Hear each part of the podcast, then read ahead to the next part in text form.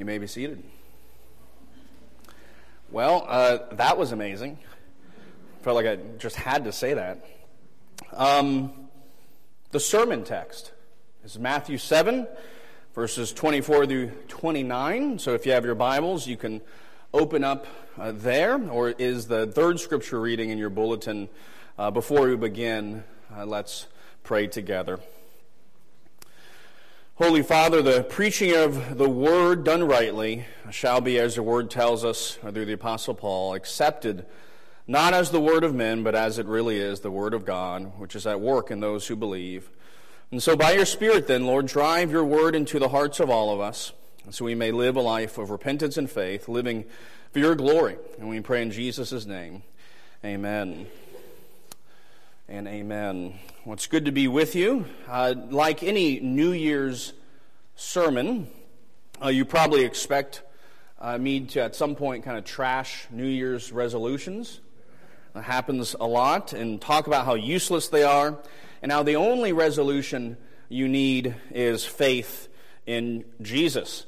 And while it's true, of course, that you should resolve to believe on Christ uh, each and every day and never let your faith waver, and that is the most important resolution of all. While that is true, I'm not going to trash resolutions uh, in general. We often uh, laugh at people uh, who get their gym membership in January, and then you go in February and no one's there. Uh, or uh, people who start a, a new diet, uh, and two weeks go by, and you ask them how it's going, and they have no idea what you're talking about. we, we often, however, don't acknowledge uh, that it's not the resolution that's the problem at all. Resolutions uh, are perfectly fine. It rather was the person's heart, their ability to follow through, their desire. Because everything they said they were going to do, uh, they didn't do.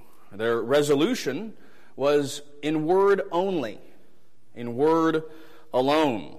But resolutions are fine. They're good. Nothing wrong with the resolution. They're simply goals that we commit ourselves to. The problem comes when we don't have the desire to follow through. When the desire to be undisciplined outweighs the desire uh, for discipline or consistency. That's the problem, not with the resolution. If you have ever uh, been someone who's prone to quitting resolutions uh, you, that you make for yourself, especially this time of year, it's because your heart uh, at that moment was standing on sand. And when the storm comes, you sink, you fall. And this is why resolutions for many people are a fool's errand. They like the idea of the resolution, but no real desire, they have no real desire to follow through with that resolution. And In a similar way, as we will see today, standing on Christ in word only is a fool's errand. Standing on Christ in word only is a fool's errand. And our outline will look like this. First, we will consider a fruitful hearing, a useful hearing, and then a trembling response. And so, first, let's draw our attention to verses 24 and 25 and consider uh, fruitful hearers. Our text today is the conclusion to the famous Sermon on the Mount. And while the sermon is the subject, of course, of much debate, its primary point is quite simple, and it is wholeness or completeness. But what do I mean? Let's flesh that out a little bit. The religious leaders, the scribes, Pharisees, priests of Jesus' day, uh, were very much following the same sins as their ancestors. As the Lord said through Isaiah, and he said similar things through many prophets, because this people draw near with their mouth and honor me with their lips, while their hearts are far from me, and their fear of me is a commandment taught by men. Jesus himself applies this verse from Isaiah to the Pharisees in Matthew chapter 15. Now, Jesus in this sermon is not giving a law never heard before. You see, some interpreters want to say Jesus is giving a new law in the Sermon on the Mount, but rather he is rightly interpreting his law. the very law that the religious leaders were leading people astray uh, with their wrong interpretations. Jesus, as the great lawgiver in the Sermon on the Mount, you see, is rightly interpreting his own law. And in so doing, he's teaching what life in the kingdom of God is to look like. And so we find that it is to look like our outward lives matching our inward lives. You see, the one major issue with the scribes and Pharisees was that their outward religious life did not match their hearts in any way. Jesus, throughout the whole sermon, is arguing that God doesn't care about your prayer. He doesn't just care about your prayer, He also cares about your heart during prayer. He doesn't just care about your generosity, but are you being generous so that others see that you are being generous? God doesn't just care that you don't cheat on your wife physically, but He also cares if you are considering it. Right? If you are considering cheating on your wife, He cares if you are lusting after women in your mind, in your heart. Your inward religious life is to match your outward, and your outward religious life is to match your inward. That is the Sermon on the Mount. This is what I mean by wholeness. This is what Jesus is calling us to. In Matthew 548, a very famous verse, uh, you probably heard it before, where Jesus says to be perfect as your heavenly Father is perfect. It is a, quite an unfortunate modern translation there. Um, it's kind of an old use of the word perfect. Uh, maybe a better modern way to put it is uh, be complete as your heavenly Father is complete, or be whole as your heavenly Father is whole. In other words, you see, God is never inconsistent. His actions perfectly flow from who He is. To the extent that there actually is no real difference between God's attributes and His acts. God's attributes are always in act because He is the God who is. He is perfect, complete, whole, consistent.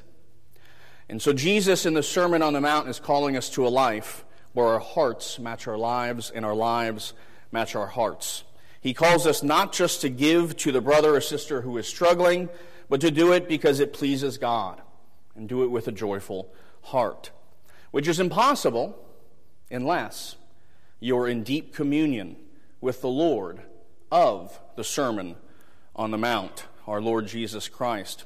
One writer puts it like this Because Jesus embodies the kingdom of God, it is only in living in communion with Jesus, and so in communion with the Spirit of God, that the faithful are empowered to live within God's kingdom.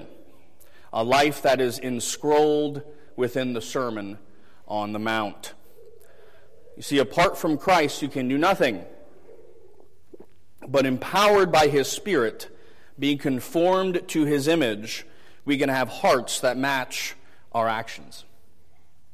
We can live a life that is not compartmentalized like the Pharisees. You see, so many of us have our religion over here in one box, our, our pet sins we don't want anyone to know about in this box, our family over in this box, our work life in this box. But there's no boxes for those who want to live in the kingdom of God. There's to be no boxes, no compartments in your Christian life. Jesus is king over every box of your life. Life in the kingdom under the reign of King Jesus is a life where one's outward life matches their heart. What is, what is one with true faith supposed to look like then? What's one with true faith supposed to look like? Well, it looks like people who serve with joy and gladness, not to receive anything in return for their acts of service. Right? It looks like those who love those who revile them or sin against them. It looks like a man who treats his wife in a loving way even when she disrespects him. Or a wife who submits to her husband with a good attitude even when he is being a jerk, which can happen. It looks like a little boy who shares with his sister with a good attitude. The good attitude is a, is a key point there. Even when the sister didn't share with him earlier that day. Yeah, I'm speaking to you back there, children. You, you see, only, only, only whole people can be holy people. Right? Only, only whole people, W H O L E, can be holy people. H O L Y, in case you were wondering. And this is what the Sermon on the Mount calls us to. And so when Jesus closes the sermon, he says, where our passage begins, he says, therefore. And that is what the therefore is there for.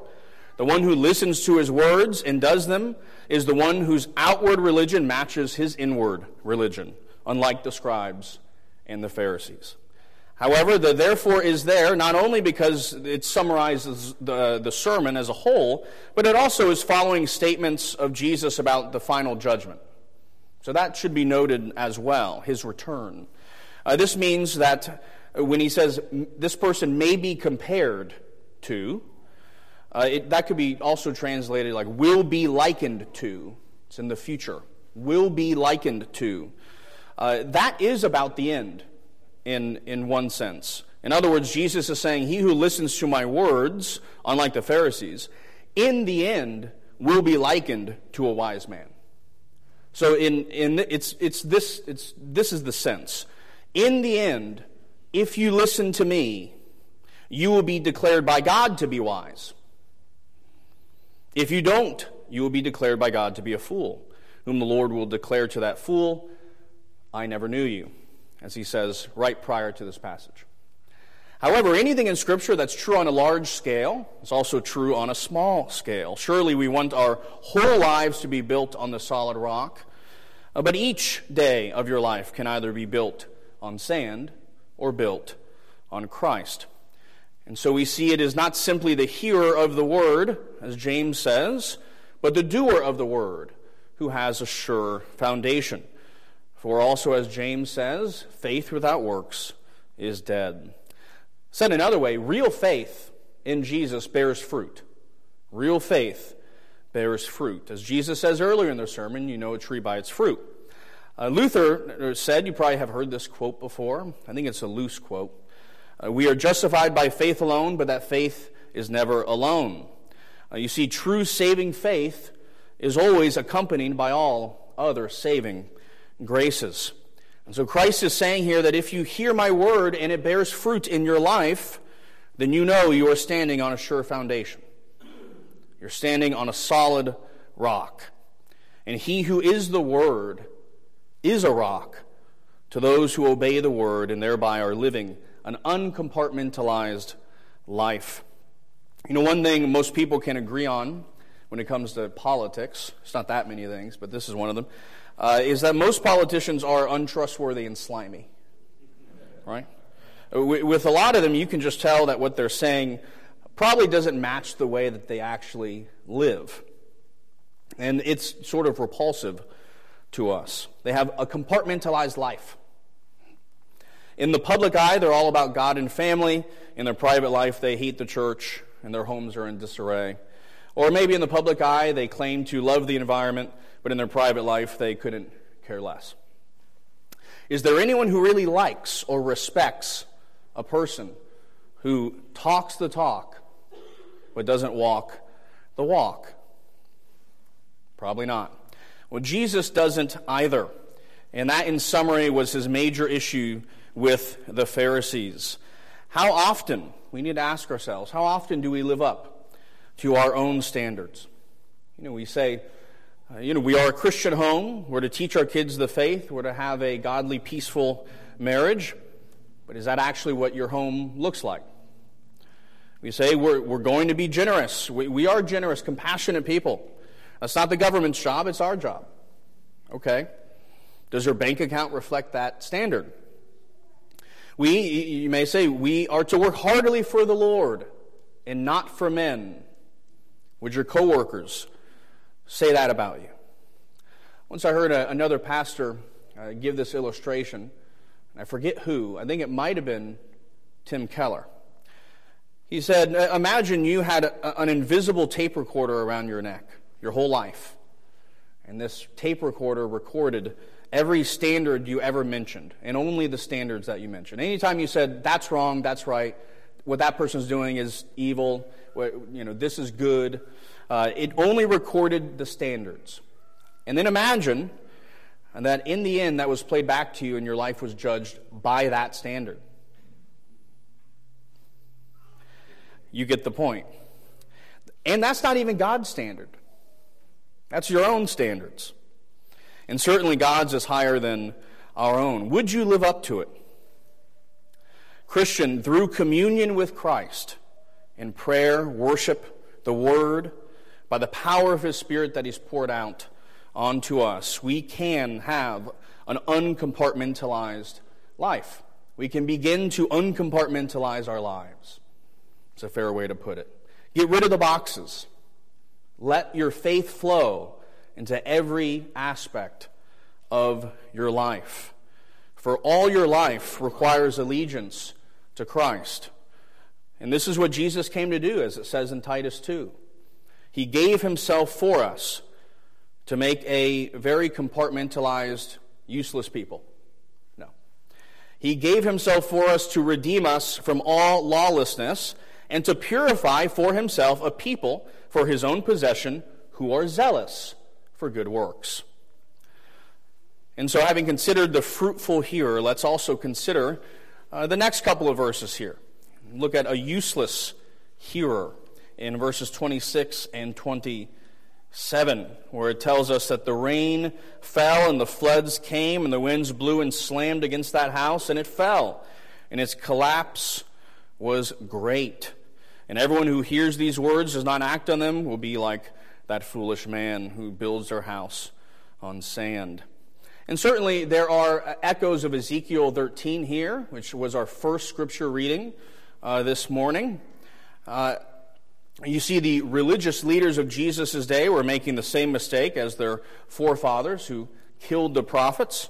Ezekiel critiques those prophets as those who whitewash walls, pretending that everything is okay when it's not okay at all. And because of that, God will tear down the walls. Certainly, a major aim of this text is the condemnation of the Pharisees and those who follow them. For because of this mere outward religion of Israel, and especially the religious leaders, in rejection of God, the Messiah, their walls were torn down in 70 AD at the destruction of Jerusalem by the hands of the Romans. So that's certainly an aim here, given that Jesus is particularly critiquing the Pharisees and religious leaders throughout the whole entire sermon on the Mount over and over again. Uh, but again, this, this certainly applies on a smaller scale as well, applying to each of his hearers on an individual level, like the wisdom literature in the Old Testament, as we read from Proverbs 2. Wisdom leads to life, foolishness to destruction. And so we see in, in these couple of verses useless hearers, those who hear the words of Christ only or they hear, but the word doesn't come to them with power and great conviction. They hear, maybe even like what they hear, but it bears no fruit. They hear, maybe claim that they follow, but behind closed doors, they're rejecting all of Jesus' words through their actions that they have heard. They are useless hearers being referred to here. It would have been better for many of these individuals to have never heard the words of Jesus, unless, of course, they repent and bear fruit in keeping with repentance, as John the Baptist says. There are other individuals who truly believe, but fall into the same old patterns of outward religion. I'm sure all of us, I know I have, have had times in my life where I have fallen into the old patterns of mere outward religion. Uh, maybe they have never been discipled and taught the word and struggle living a habitual uh, in a habitual state of immaturity. That happens as well. And watching a, a little babies learn to crawl, I've gotten to watch lots of little babies learn to crawl and then walk. Um, is, is it's a very interesting thing. With all my kids, I, I, paid very close attention to what their body struggled with at each stage. It was interesting to me. And interestingly, but also kind of expectingly, uh, core strength was the limiting factor every time. When a baby starts to crawl, the crawling will develop their leg strength so that eventually they can stand up and hold the side of a couch. But why can't they let go of the couch? What happens when they do? Their upper body starts to wobble and then they fall because they have no core stability, no core strength at all. So o- over time, as they're walking on the couch and holding different things and pushing those little toy carts, their, their abs and their back, lower back are strengthened and their obliques, and so they develop this core strength that enables them to then walk on their own without holding onto anything. Uh, and of course, it has to do with coordination and fear to some degree. Uh, but its core stability is a major limiting factor. They have no stability. And, Christian, why aren't you maturing in the faith if you're not? Why aren't you maturing in the faith? Why can't you grow? Why are you still on milk? Why are you still crawling? If this is you, it's because you lack stability. You have no stability.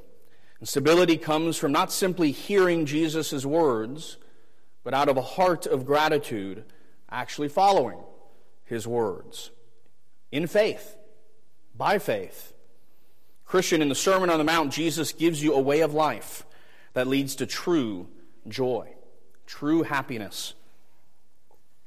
We are all pursuing joy and peace, but often seek it our own way, as if that will lead to happiness. Our own way keeps us like babies, however, trying to stand, but never really able to walk. If we follow Christ's way of life, no, your, your life will not be perfect, but you will flourish. You will flourish mentally, emotionally, spiritually. Living a life pleasing to God is what you were made for, you see. And if you live in accordance with the way that you were made, you will flourish. Now, some of you, uh, though, aren't even to that point. See Christians like this all the time. They're not even, they're not even to the point where they should be considering, am I just a hearer or am I a doer? Because they rarely actually even hear the words of Christ. They have no desire to read their Bible. They rarely come to church. They neglect worship. They have no desire for things like Sunday school or Bible studies of any kind. If this is you, you are in a dangerous position, a dangerous spot. If the devil comes and tempts you, what defense do you have? When the devil came and tempted Jesus, what defense did he have? The Word. The Word. During times of revival in church history, something you always see is a deep longing for the Word. The Word read, taught, and preached. And so, Christian, long for the Word. And do the Word, and your house will be built on the solid rock on which we stand Christ Jesus, our Lord.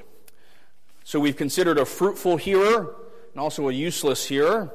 Now let's consider a trembling response. Let's draw our attention to these last couple of verses. This is, you could say, the conc- Matthew's conclusion to Jesus' conclusion on the Sermon on the Mount. In these last couple of verses, Matthew concludes this section of his gospel account, noting that the crowds were amazed at the sermon. They were amazed at the sermon. He also tells us why they were amazed. He taught as one having authority, Matthew says, unlike the scribes. Interestingly, when we finish the gospel account, we learn that almost everyone turned away from Jesus, didn't they? Many in these crowds turned against him in the end. And so you see, you can be amazed. You can be amazed at Jesus. You can be amazed at a sermon even a sermon done by Jesus, apparently. And you can read your Bible, be utterly amazed at what you have read, but unless you are born again, unless the Spirit has brought the Word to your heart with great power and great conviction, no fruit will come from it. My friends, I hope you are amazed at the words of Christ. I hope you are. But do you stop there, like many in these crowds? Wow, that was amazing and then go about your business, living your, un, your very compartmentalized life. I've been amazed at many things that wrought no fruit in my life. So have you, I'm sure. I've seen many opening acts at concerts. Wow, that was amazing. Never bothered looking up the band ever. I've, I've seen uh, uh, many movies, utterly astonished, astonished at them, but didn't bother sharing it with anyone. I was just amazed at it, and then I moved along. Had many ma- amazing meals and I have totally forgotten. You see, it's not enough just to be amazed. It's not enough just to be amazed at Christ's teaching and the doctrines of our great faith. Rather, do you desire a real communion with our Lord? We must seek Him above all else, begging Him to do a mighty work within us so that we may live a life worthy of His gospel. I remember when I first um, repented, turned to Jesus in the early years uh, of, uh, of my walk. I was at a, a Bible study and I was struggling. It was like maybe six months uh, being a Christian and sober and everything. And I remember telling the, the people at the Bible, study, I just can't open up my Bible. I don't know what it is. There's like a force field. I remember I used that word. There's like a force field around it. I can't open it. It just, I don't know why. I did like reading it, but now I have no desire. And, and they all prayed for me. We prayed and read my Bible every day since, for the most part. Um, in other words, if you're struggling, if you're struggling to pray, pray. If you're struggling to read the Word, pray. If you're struggling to tremble at the Word of God, ask God to give you a heart that trembles at His Word so that you may live a life worthy of His gospel. God loves those prayers. Sometimes we feel guilty. I can't read my Bible and I can't tell God that. How silly. He will hear you and give you a desire for His word. If we are not a people who tremble at His word, we must beg of Him Christ, help me to tremble, so my house may be built on you and you alone. In Isaiah 66 2, the Lord says this Heaven is my throne, and the earth is my footstool. Where is the house you will build for me? Where will my resting place be? Has not my hand made all these things, and so they came into being, declares the Lord? These are the ones I look on with favor those who are humble and contrite in spirit, and who tremble at my word. Who tremble at my word. Are you one who trembles at the word of God, or do you shrug at it? Do you hear the word of God and are filled and satisfied? Do you read the word or hear the word read or preached like it's any other word? Or do you read or listen like it was God Himself speaking to you? Because, Christian, when the Word is read, or when the preaching of God's Word is faithful to His Word, it is God speaking directly to you, piercing to the division of soul and of spirit, of joints and of marrow, and discerning the thoughts and intentions of the heart. And no creature is hidden from His sight, but all are naked and exposed to the eyes of Him to whom we must give an account.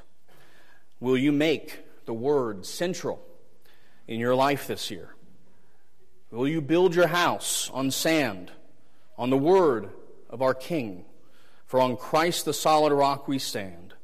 All other ground is sinking sand. Do you believe that? If so, you will understand that the standing on Christ in word only is truly a fool's errand. But standing on Him outwardly and inwardly is life. Let's pray. Lord Jesus, our great God and King, the gospel we know goes forth for the obedience of faith throughout all the nations. And so may our lives bear witness of the reality of your gospel and how it has been brought to us with great power and conviction. So we pray in the name of our great Messiah.